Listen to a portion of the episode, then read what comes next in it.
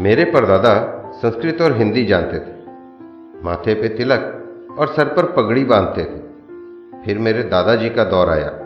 उन्होंने पगड़ी उतारी पर जनेऊ बचाया। मेरे दादाजी अंग्रेज़ी बिल्कुल नहीं जानते थे। जानना तो दूर, अंग्रेज़ी के नाम से कन्नी काटते थे। मेरे पिताजी को अंग्रेज़ी थोड़ी थोड़ी समझ में आई। कुछ खुद समझे, कुछ अर्थचक्र ने समझाई। पर अंग्रेज़ी का प्रयोग मजबूरी में करते थे, यानी सभी सरकारी फॉर्म हिंदी में ही भरते थे।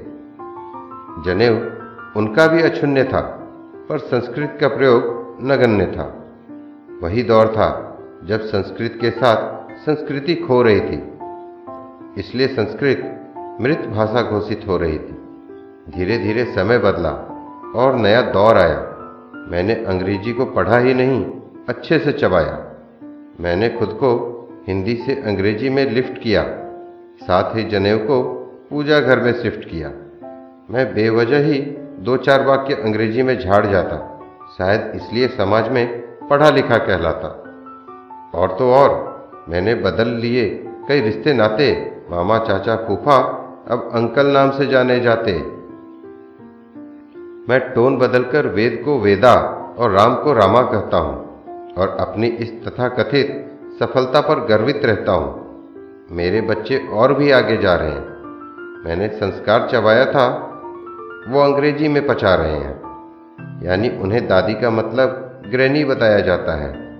रामा, वाज हिंदू गॉड, गर्व से लिखाया जाता है। जब श्रीमती जी उन्हें पानी मतलब वाटर बताती है और अपनी इस प्रगति पर मंद मंद मुस्कुराती है।